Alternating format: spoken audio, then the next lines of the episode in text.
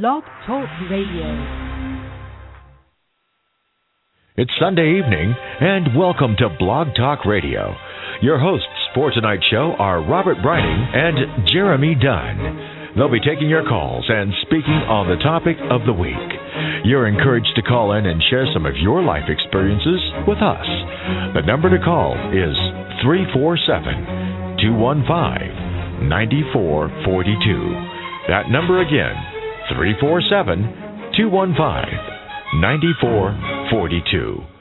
Welcome to Poz I Am Radio. Good evening, everyone, and welcome to this July 8th edition of Poz I Am Radio. I'm your host, Robert Breining. Jeremy Dunn, my co host, with me this evening. Happy Sunday. Happy Sunday. Yeah, right. We we have a Hot I know Sunday. it's it's Sunday. It's Sunday. oh, it's So how- been a long week. yeah, so I want to thank everybody for joining us tonight. We have an exciting show. Um, we uh, do. A little bit, we'll be speaking. Uh, yeah, exciting guest. We'll be speaking with Timothy Brown, um, aka the Berlin patient. I wonder if he likes being called that.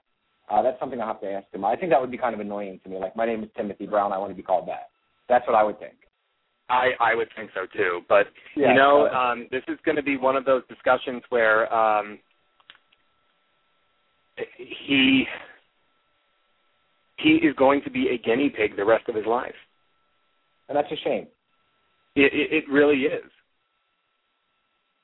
Yeah. It really is a shame because it's it it, it is just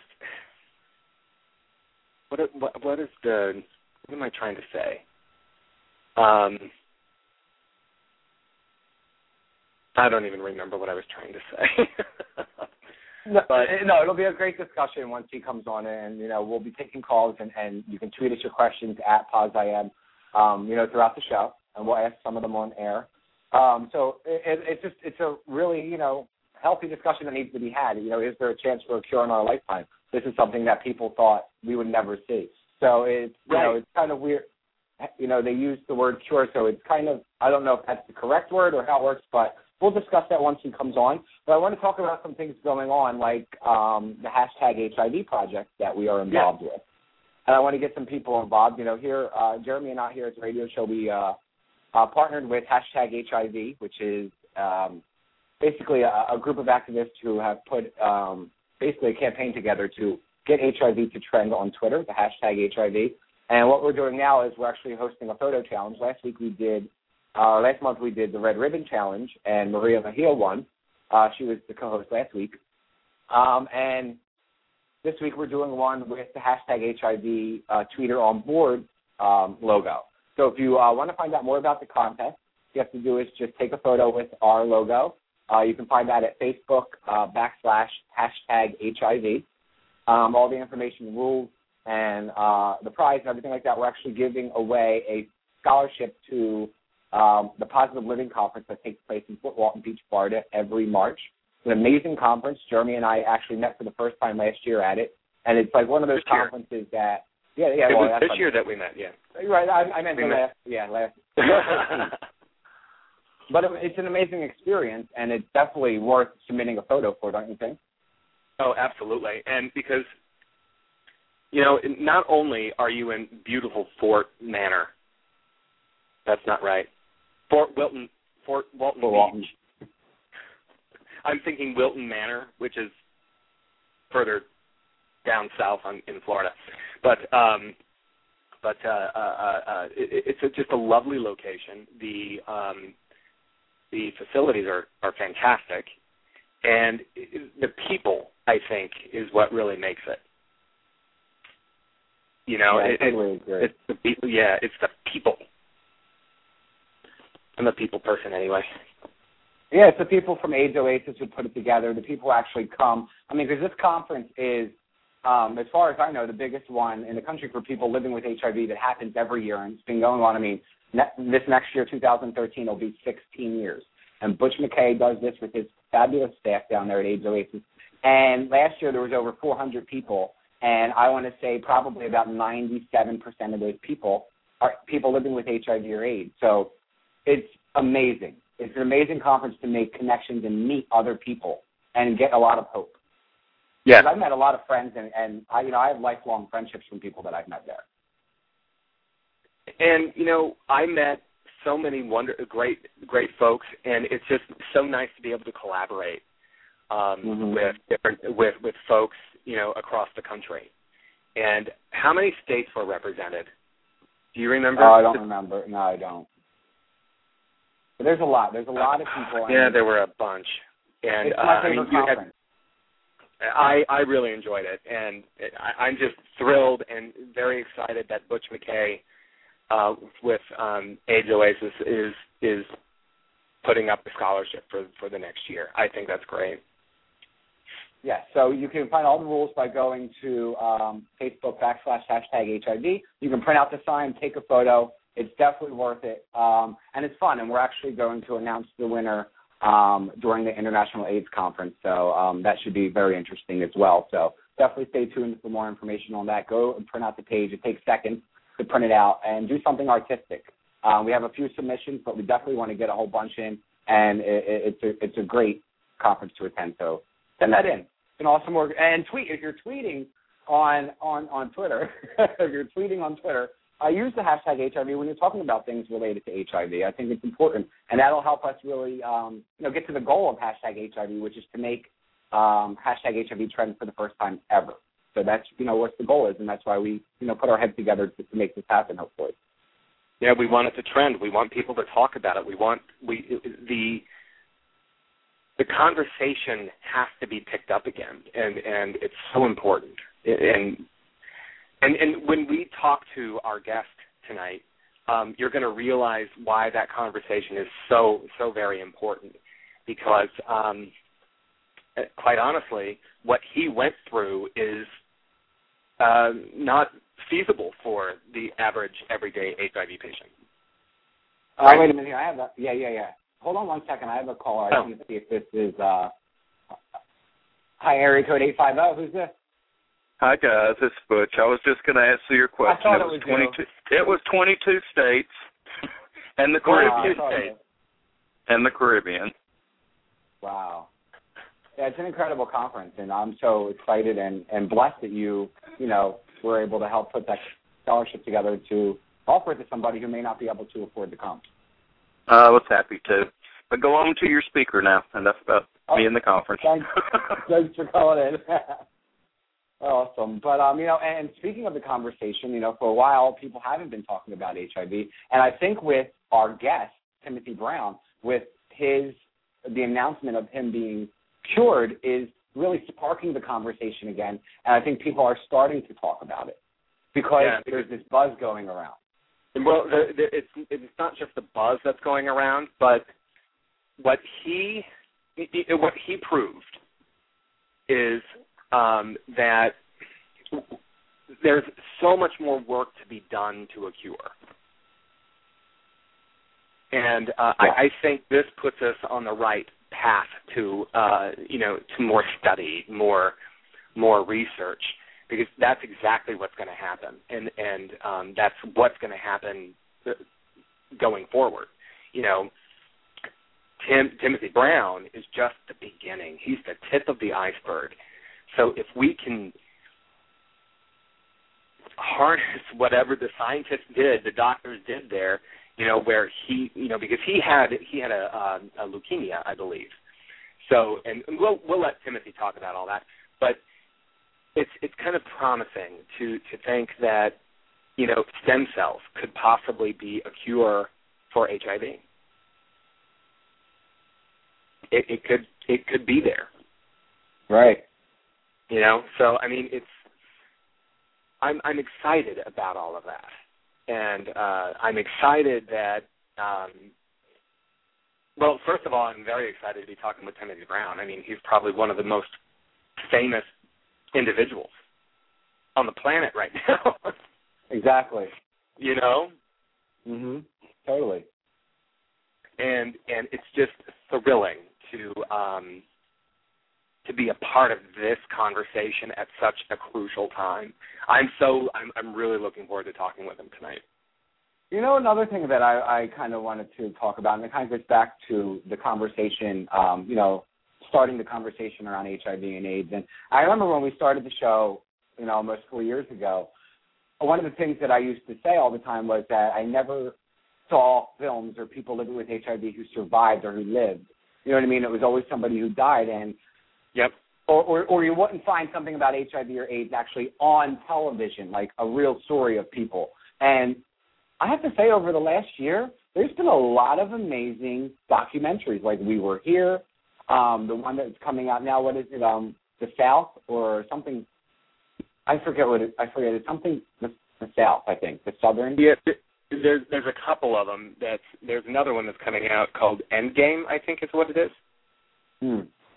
Something like that. But, um, but my point but, is, is that the conversation is happening, and these and people are are making these documentaries and sharing their story, and I'm just so happy that this is happening because the people now who are newly diagnosed and and, and you know looking for answers are able to to possibly find these things either at a support group like we watch them in our support group so for me i think it's awesome that these oh, people these are spending years on documentaries and all their money all their money all their money on on putting a documentary together to share a story about how bad the HIV is in the South or or what it was like for those long term survivors who now, you know, are dealing with not having all their friends, you know, and the change of everything. So it's, I just think it's awesome that this is happening and, and we're seeing it because we weren't seeing it years ago.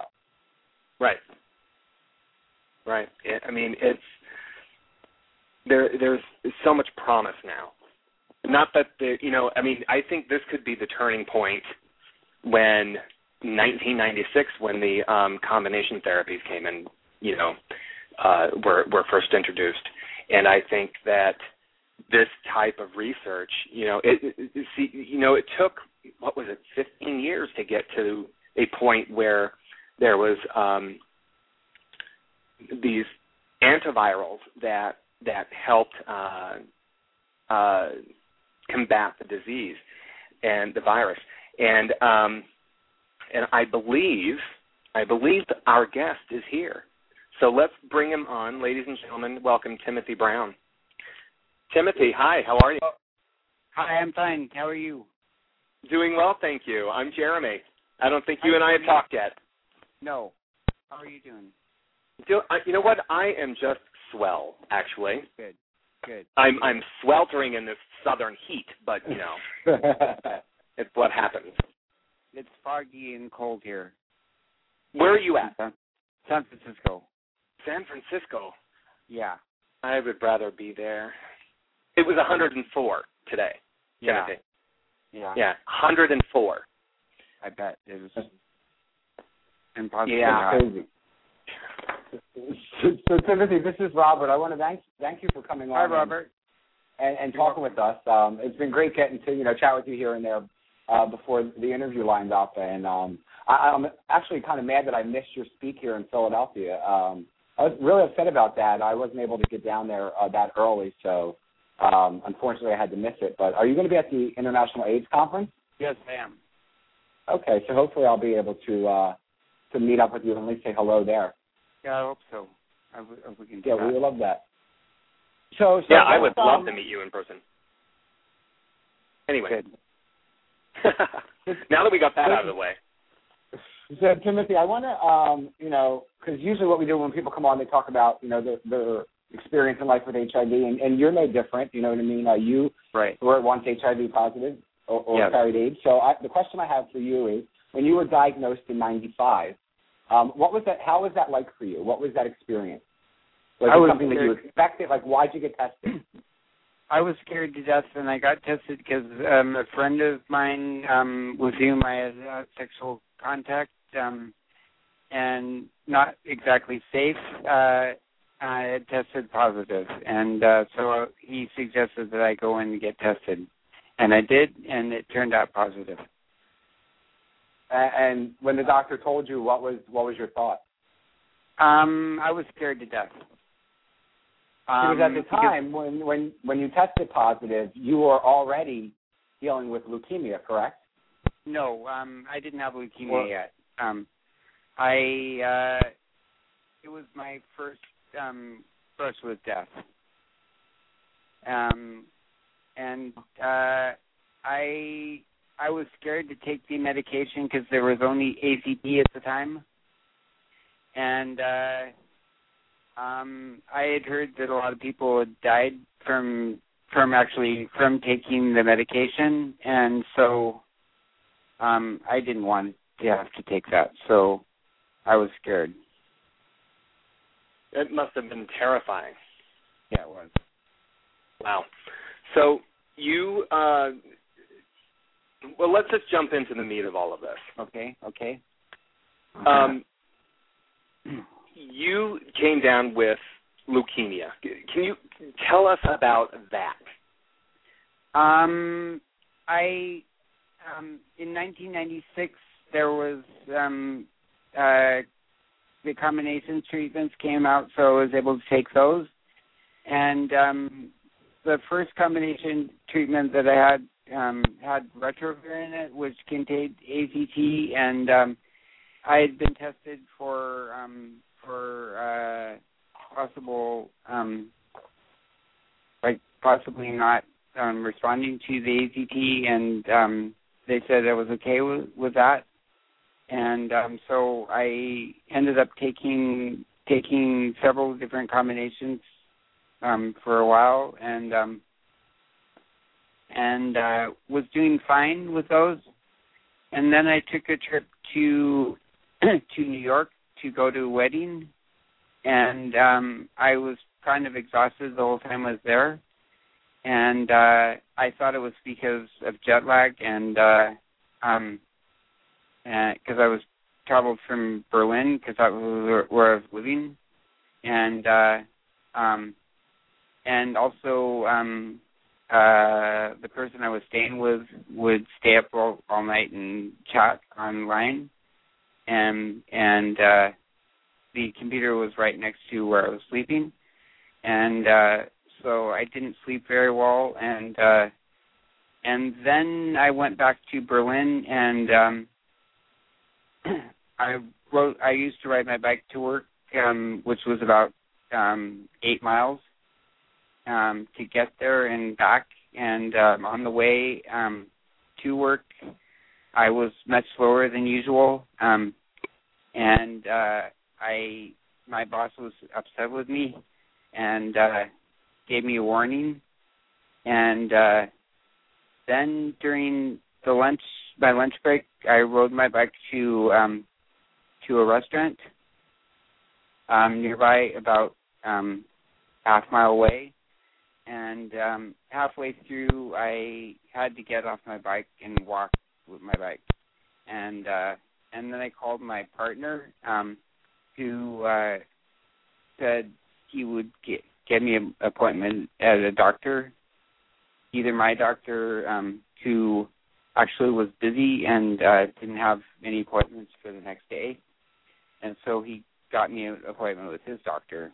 He he has H HIV, and uh, um, uh, so uh, my partner, my partner at that time, that has HIV, and um, so I went to an, a different HIV doctor than I, than I had gone to before, and um, and uh, he did a blood test on me, and my red blood cell count was way down, and um, I had anemia, and um so he gave me transfusions um like about two a day for about a week and um my uh red blood cell count would go up and then drop again and um so he finally sent me to an oncologist so i went to the oncologist and uh he first said that his gut feeling told him that i didn't have anything serious um, like leukemia or lymphoma or any other blood disease.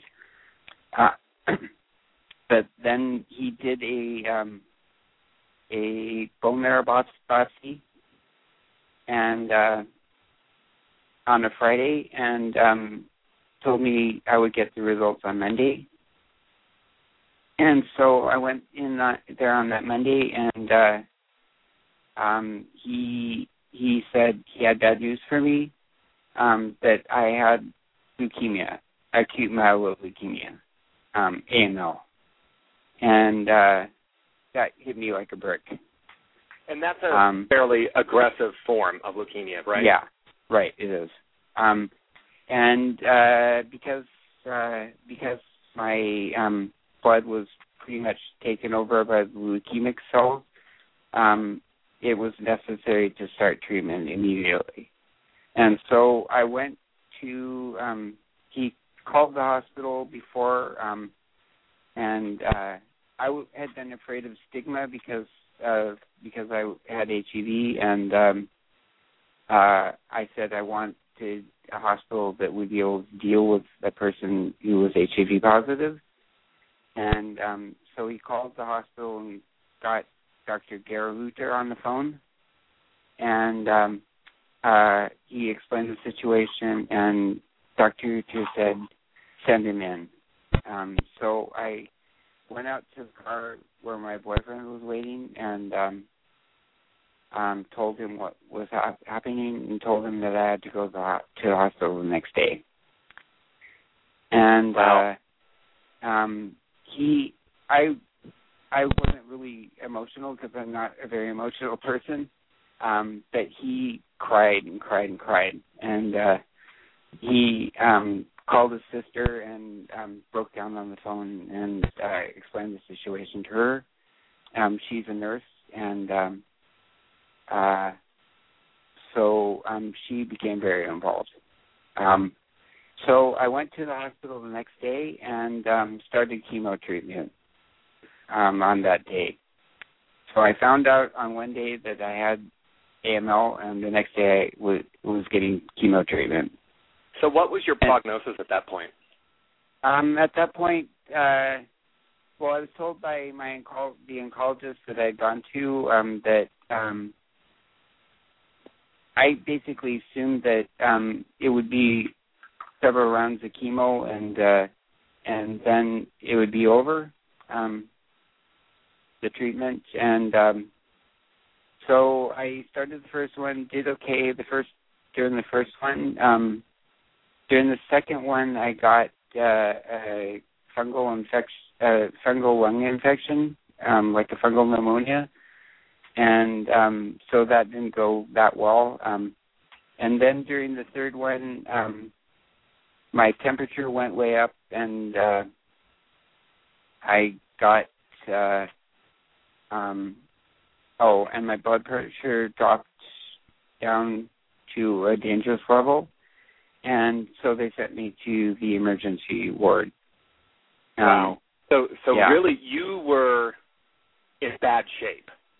Yeah, exactly. Um, and the emergency ward, um, the the doctor there said um, I could put you into an induced coma, and um, that would um, take care of the uh, suffering that you're going through now because I was breathing very heavily and um, and um, not doing very well. Um, and uh, I finally said, well, I, at first I said no, and then after a few minutes I said, yeah, go ahead and do it.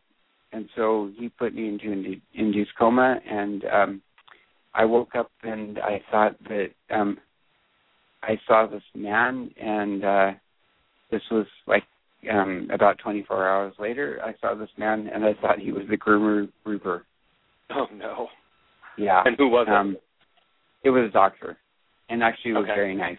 Yeah. Um, Good. So, um, and I think when I woke up, um, my my boyfriend and his daughter were there.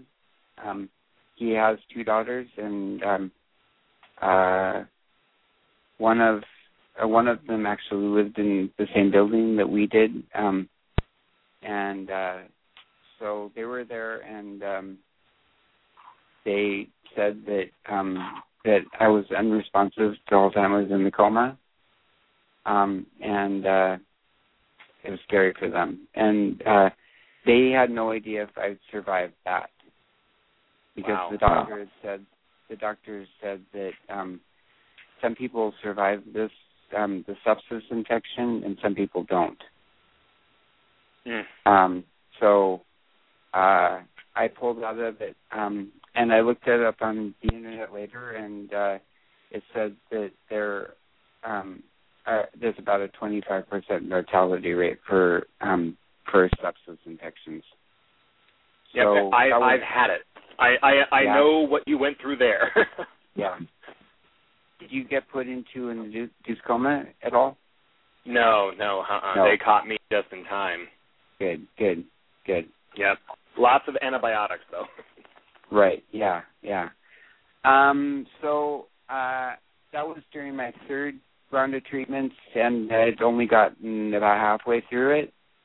And um, so uh, the doctors were discussing what I sh- what I should do next. Um, in the meantime, um, between I think between the second and the third rounds of chemo, um, each round took about a week, and then they'd send me home, and um, I would stay at home and um, rest up. And uh, between the second and the third round of chemo, um, chemo, they took blood for a possible stem cell transplant. Wow. And I didn't, I didn't really un- understand why they wanted to do do stem a stem cell transplant because my leukemia was in remission.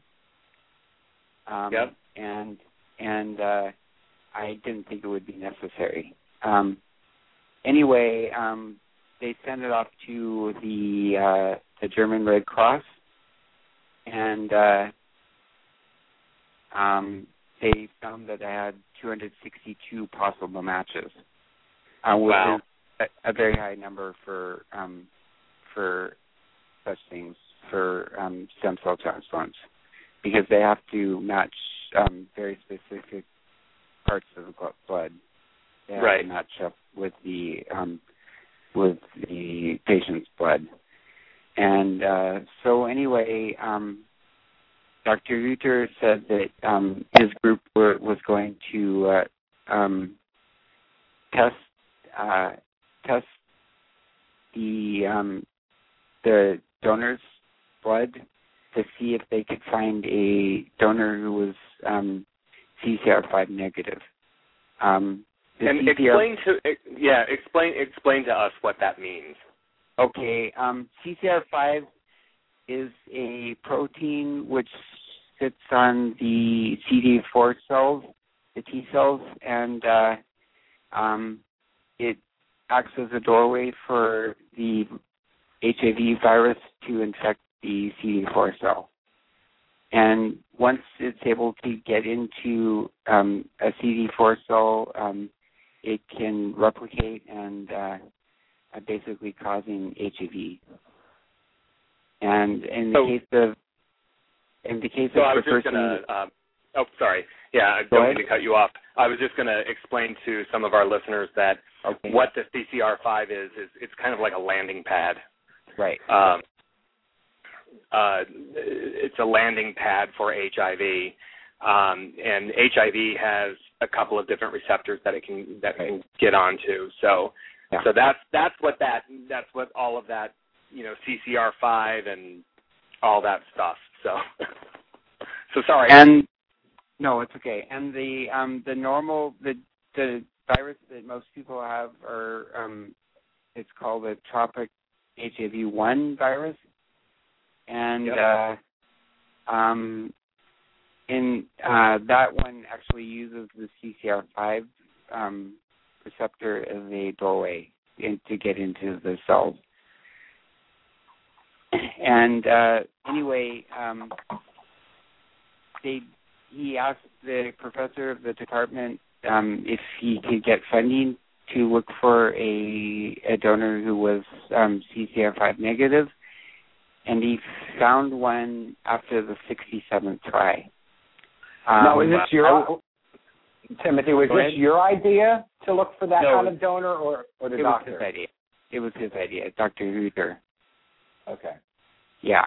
Um, and uh, the weird thing is, is that he's an on- oncologist and didn't really have that much to do with HIV beforehand.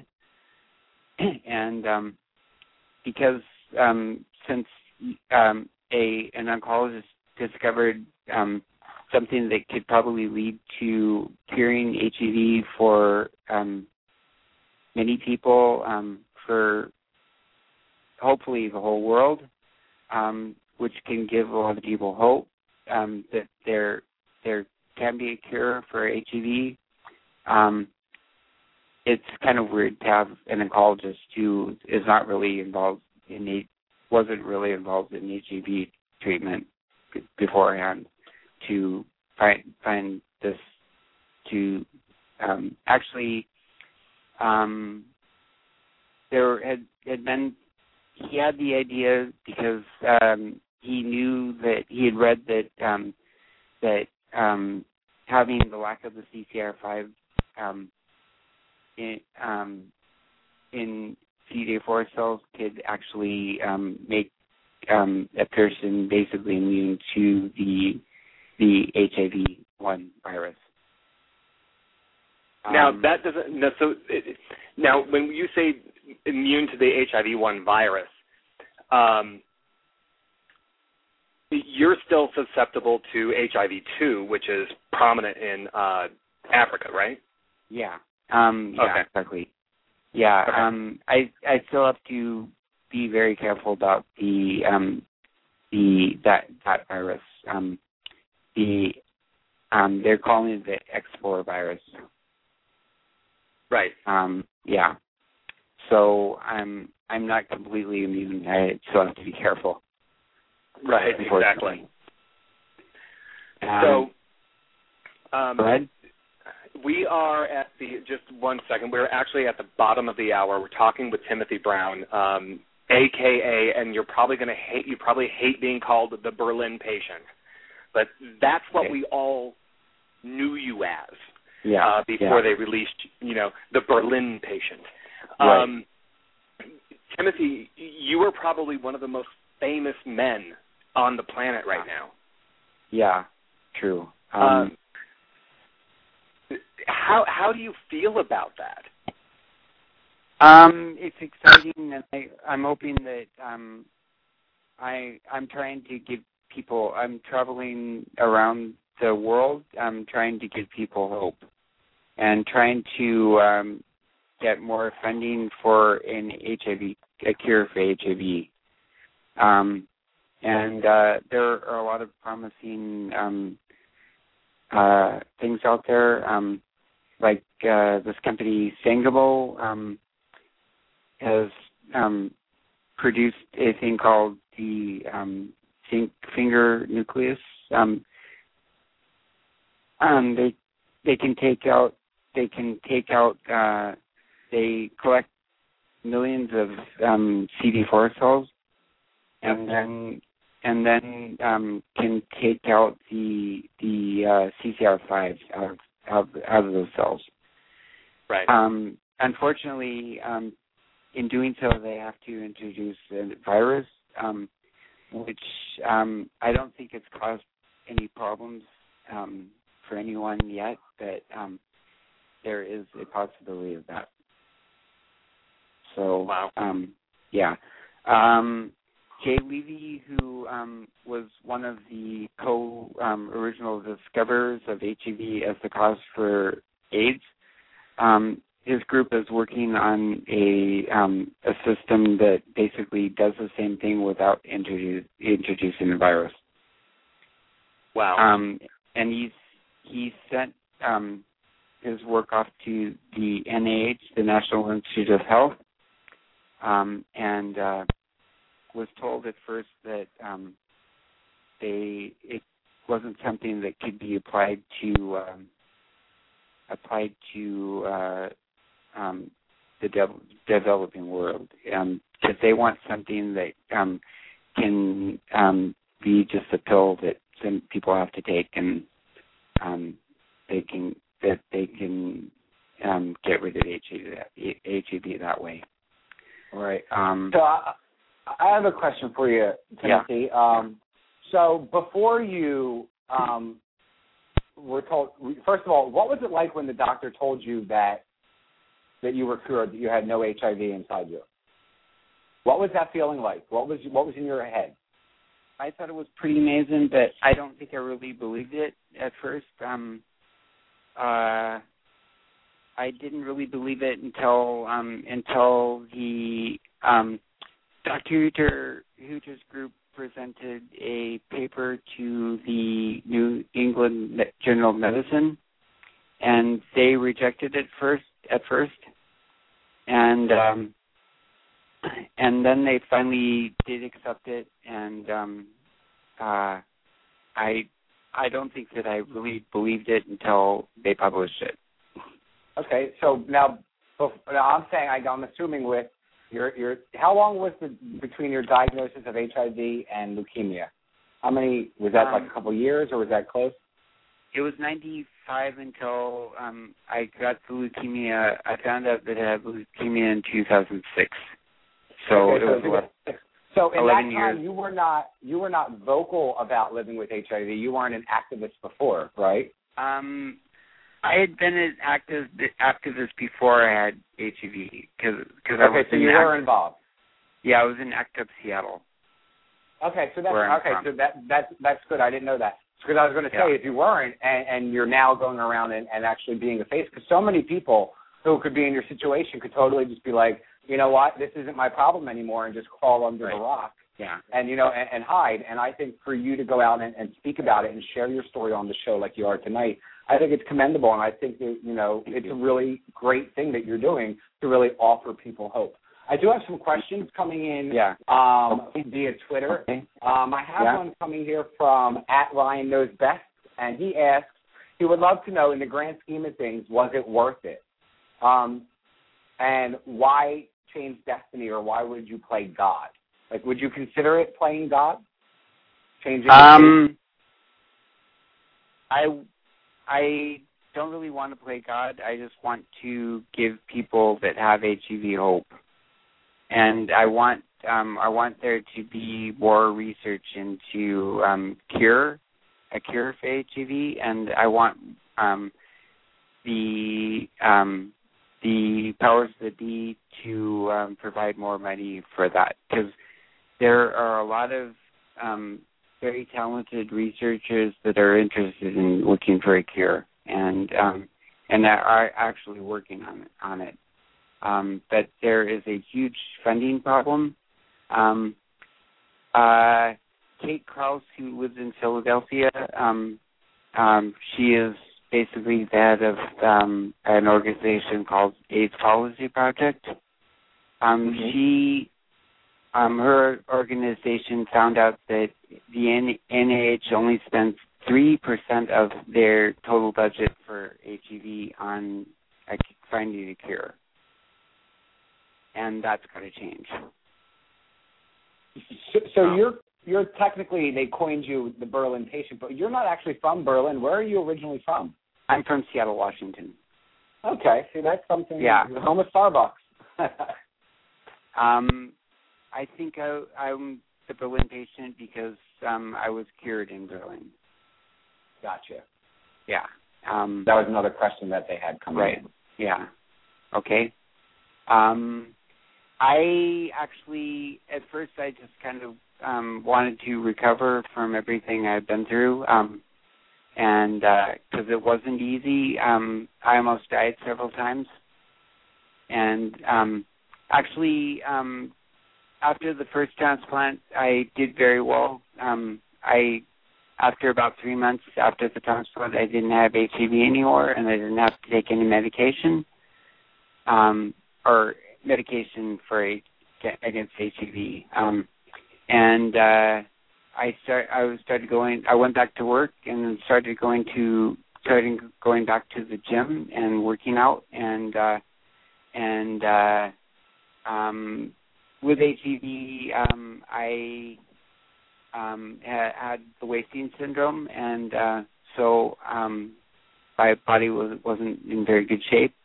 But after after I was cured, um, my I gained muscles and weight and um, muscle weight, and um, was doing very well.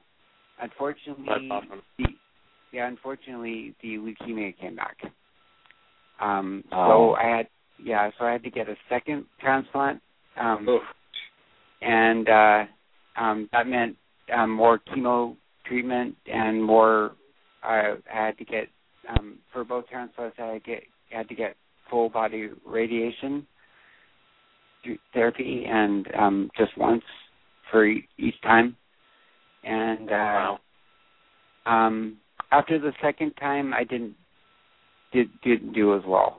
Um, I uh, I became incontinent, um, and I couldn't I couldn't really respond. I couldn't move my body like I wanted to. Um, so I couldn't clean myself up. And the hmm. nurses had so much to do that they didn't really clean me up as they should have, um, because they couldn't. They didn't have the time. Right. And uh so my partner had to clean me up. Wow. And, and so I'd lay in the bed in my bed incap- incapacitated and um I couldn't move. Um at one point uh I I ended up in a um, center for people with extreme brain injuries um, because I ended up with extre- with one, and um, uh, a physical physical therapist said told me to move my left leg and I moved my right leg.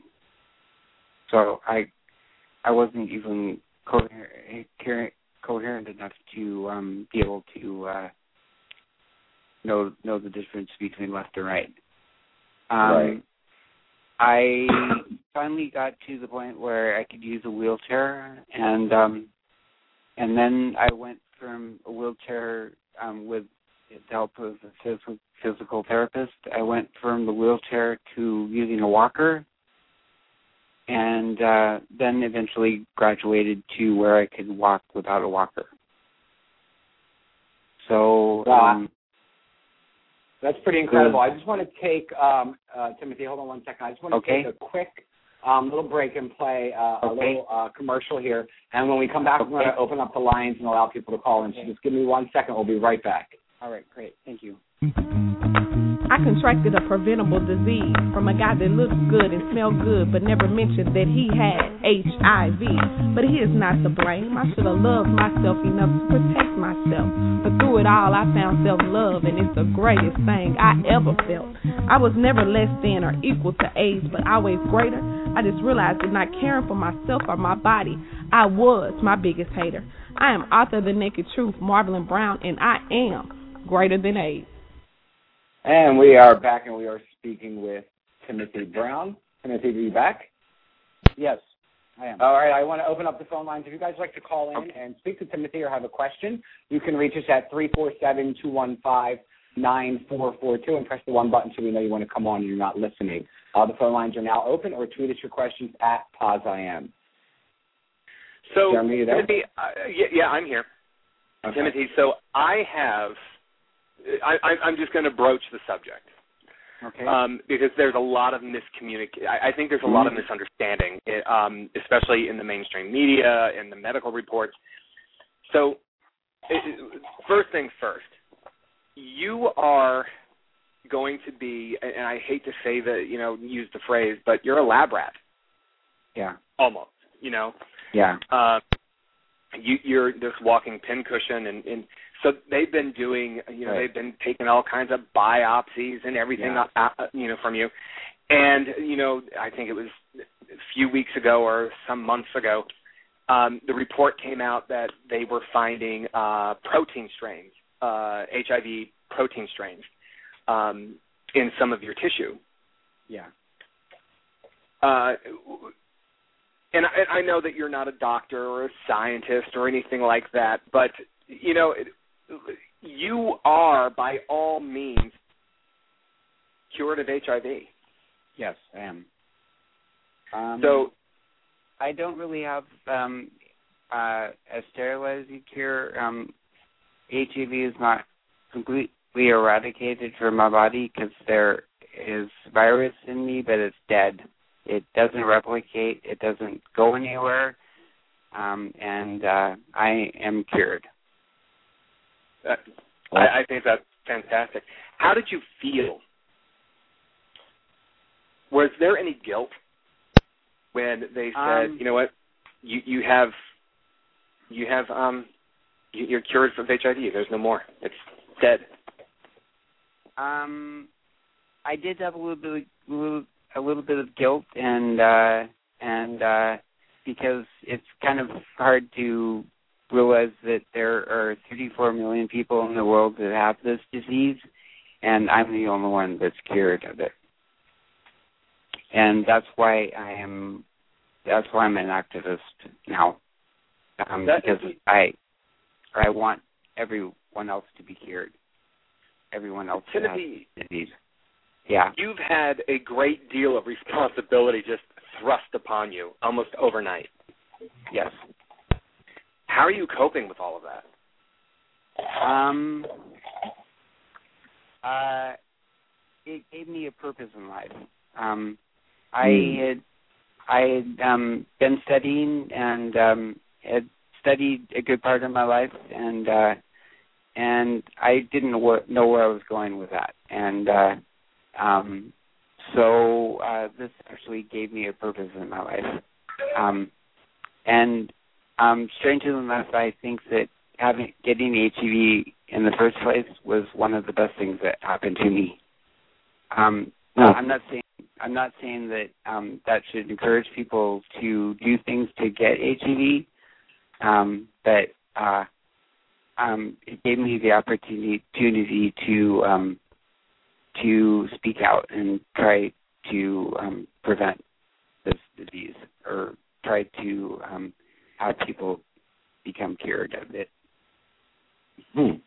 I have um, a Twitter question coming to us from uh, Kit Kat Farmer, and she asks Hmm? um, if the, if the virus is dead, does that mean that it cannot be passed on to anyone? That's true. Okay, and what about your leukemia? Is that in remission? She's Um, that's in remission. Um, and it's been um, almost six years now, and they say after five years, um, if if leukemia has been in remission for that long, um, there's almost no chance of it coming back. So I see. I'm very, Uh, another I'm very lucky. I'm very lucky to be cured of both of both diseases. Well, well, I say that you definitely are here for a reason, and, and and you definitely should have found your purpose. I think, and I think that's awesome. That, like I said, that you've taken this, you know, this on and this mission to do this. A question coming from Ken in the chat room. He Yeah. asked, "How long has it been actually since your treatment?"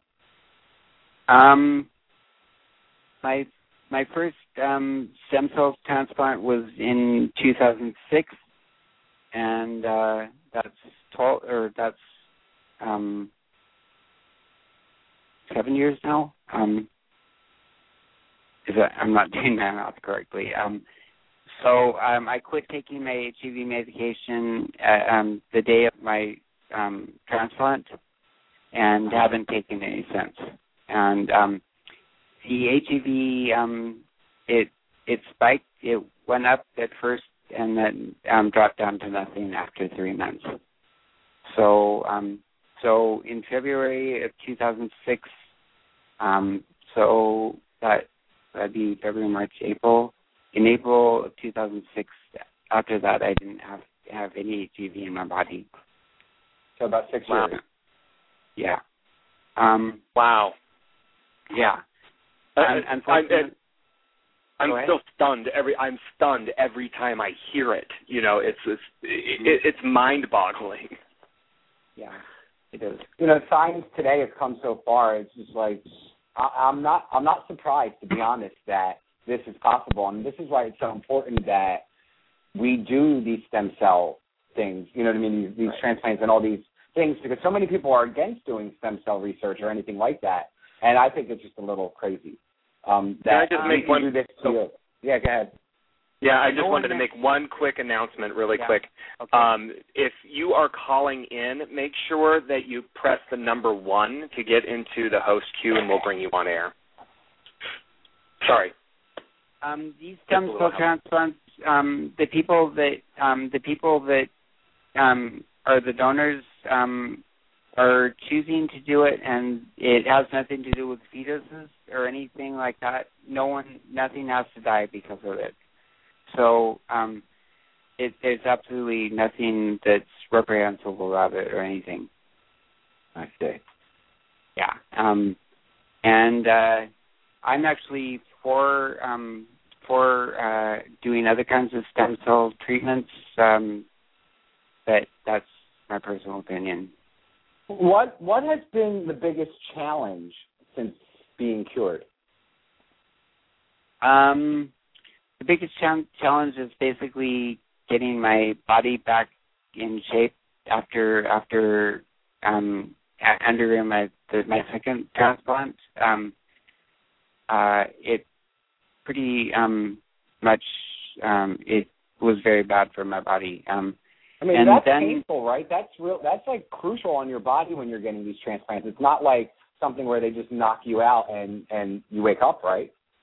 Um, it's not actually. It's not a, an operation. Um, uh, basically, it was like getting a blood transfusion. Um, okay. They, yeah, it's just a bag of stem cells and it drips into your body. Um, I had, um, I had. uh um, for my chemo, um, they gave me a um, they put tubes into my neck and um, then they went down into my heart. So um, I was getting the drops of chemo directly into my heart. And in order to, well, actually, it wasn't necessary for the transplant, but since it was there, they used it. Um, they they did the transplant that way too. Awesome. Um, we have a, a, question coming from the chat room here from Aaron. Mm-hmm. Uh, he, he he asked, in hindsight, would you go back and go through all the treatment and the near-death experiences? Would you go through all that again? No, I wouldn't go go through it again. Um, I wouldn't recommend the um, what I went through on my, or I wouldn't um, wish it on my worst enemy. Um, yeah, um, it's something that um, in order to um, to make this possible for a on a large scale it has to be done in a different different way. Um, what I was explaining about the Sangamo thing, um, which um, is not really hard on people's bodies. Um, right. Uh, it's something that um, I did it because I had to had to do it in order to survive the against leukemia. Um, and uh, um, which brings up the question: um, there is a possibility the um, cord using cord blood um, for doing transplants. Um, and and tell us what cord blood is. Um, using um, um, blood from um, umbilical cords, like from the birth of babies. Um, they just use the umbilical cord, which would normally be thrown away. Um, back in the old days, they threw them all away.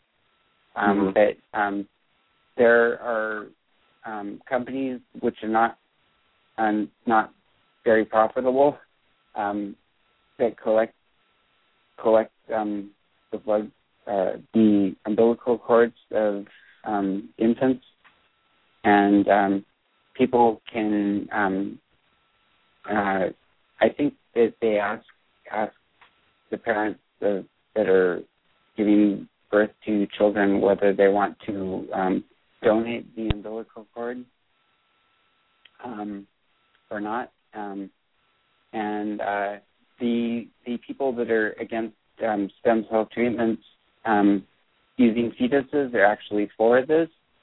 Um, uh, but what's great about that is that um, they um, the um, the cord blood doesn't have to match the um, match the patient um, HLA type exactly, um, which in my case it had to, um, and it it opens up uh, um, a big possibility of them trying to find donors for people. Um, if they have um, life life threatening diseases like leukemia or lymphoma and have to get a stem cell transplant. Um, but the the banks are now the um, some the cord blood banks are actually testing um, testing um, people uh, testing cords to see if they can find um, find um, examples of um, cords which uh, are CCR5 negative. And uh, um, I was at a um, symposium in San Francisco um, about a month ago, and uh, at that point they had tried, they had done a transplant on a patient in um, in the Netherlands, and um, and um, he was an HIV patient who um, who needed it because he had leukemia, and uh, up till then it would have been successful, um, but um, it was too early to um, know what the data was on the HIV. So it it the patient had died because of the leukemia, um, and uh, um, the patient was actually doing okay. That's great. Huh. That's great. Um, uh, so the big question is, um, uh, if somebody has leukemia or lymphoma, do they take a um, take a cord, uh, or do they use um, stem cells that match the patient exactly, or um, if there was chance of curing the HIV, um, do they use that? Um, so it's um, a question of what is practical. Um, Right. Well, uh, just real quick, Timothy. I actually have a caller, so I want to bring them Okay. on 'cause we actually have Okay. uh, a little over three minutes left. So area code Okay. five six three. You're on the air. Who's this? Hello, uh, this is Justin from Iowa. Hi, Hi, Justin. Hi. Um, I was looking to be interviewed eventually on your show for. I, I went through criminal transmission of HIV. Mhm. Okay. Do you have a question for Timothy? Uh, not at this time. I, I just been trying to contact. No, that's Um, fine. I, um, you can do it. Contact me through the website if you go to poziam.com. Um, Okay, just- we have a and your couple minutes left, is- so I just wanted to say my name's Robert. Robert. Okay. All right. Okay. Thank you. So Thank you, You're Jeremy. Welcome. Just contact us through there. Um, so, Jeremy, uh, Jeremy, um, Timothy, one of the questions that I have coming to us: Yeah. one, are you single?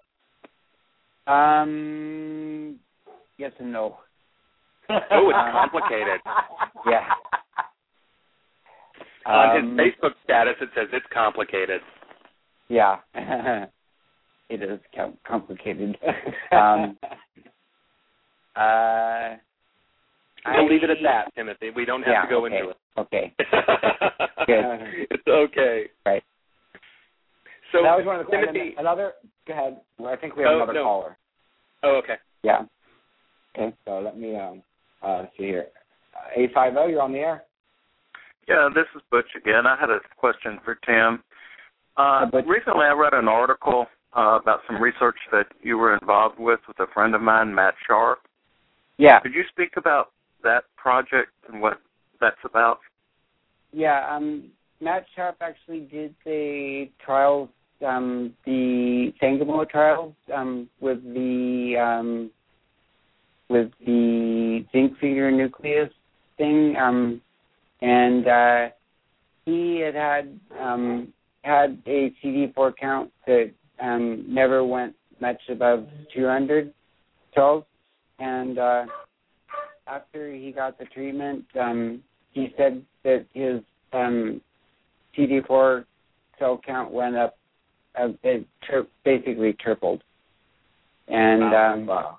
yeah, and uh, he, um, I spoke at a conference with him um, in Toronto, and uh, he said that um, he was doing well and uh, that he um, uh, he was glad that. He did it, and um, uh, he said that his um, he had had infections before, um, like colds all the time, and uh, after getting the treatment, um, he didn't have as, many colds, and so That's that's very interesting. I don't want to cut you off, but we actually only have like 30 seconds left to the show. okay, So Okay. people uh, people can contact you, Timothy, by going to your website, which is timothyrBrown.com. yeah, right? For Right. anything like that, you'll be at the International Aid Conference. I would love to to meet up with you. Um, thank you again for coming on the show and hanging out with us and, and sharing, you know, giving us a glimpse of of your life. Thank you. Thank you for having me. Thanks so much, and, and good luck in, uh, in in your entire future. This is going to be exciting. Thank you. Thank you. Thank you. Thank you. I really. Well, Jeremy, what another great show we had there, Jeremy. Oh gosh, uh, it was fantastic. You know, and, Yeah, it and just to, you know, i he is the most famous man in the world at this point. I- I- and what I mean by that, it's in the medical world, and Yeah. just amazing, just amazing. I, and it was so nice to talk to him and to and to get his per, his perspective and his point of view because you, you miss a lot of that in Yeah, in a lot of the media coverage. So Yeah, you know, at the end of the day, he's human just like us, has feelings. Exactly. So for him to come on and share his story, it's commendable, and I think what he does is great. And again, it's sparking the conversation. People are talking about HIV a little bit more, and I, I just think it's an amazing thing. So uh, again, thanks everybody for joining us tonight. Um, you can find more information on um, Jeremy by going to positivelyspeaking.com. More information on myself and the radio show, you can go to poziam.com. Remember, you can find us on iTunes and Blog Talk Radio. And next week, um, Jack McEnroe will be joining me. We'll be speaking with uh, Dave Purdy from uh, AIDS 2012 Reunion. Uh, so have a great week. Talk to you later, Jeremy. have a great week. We'll f- talk soon.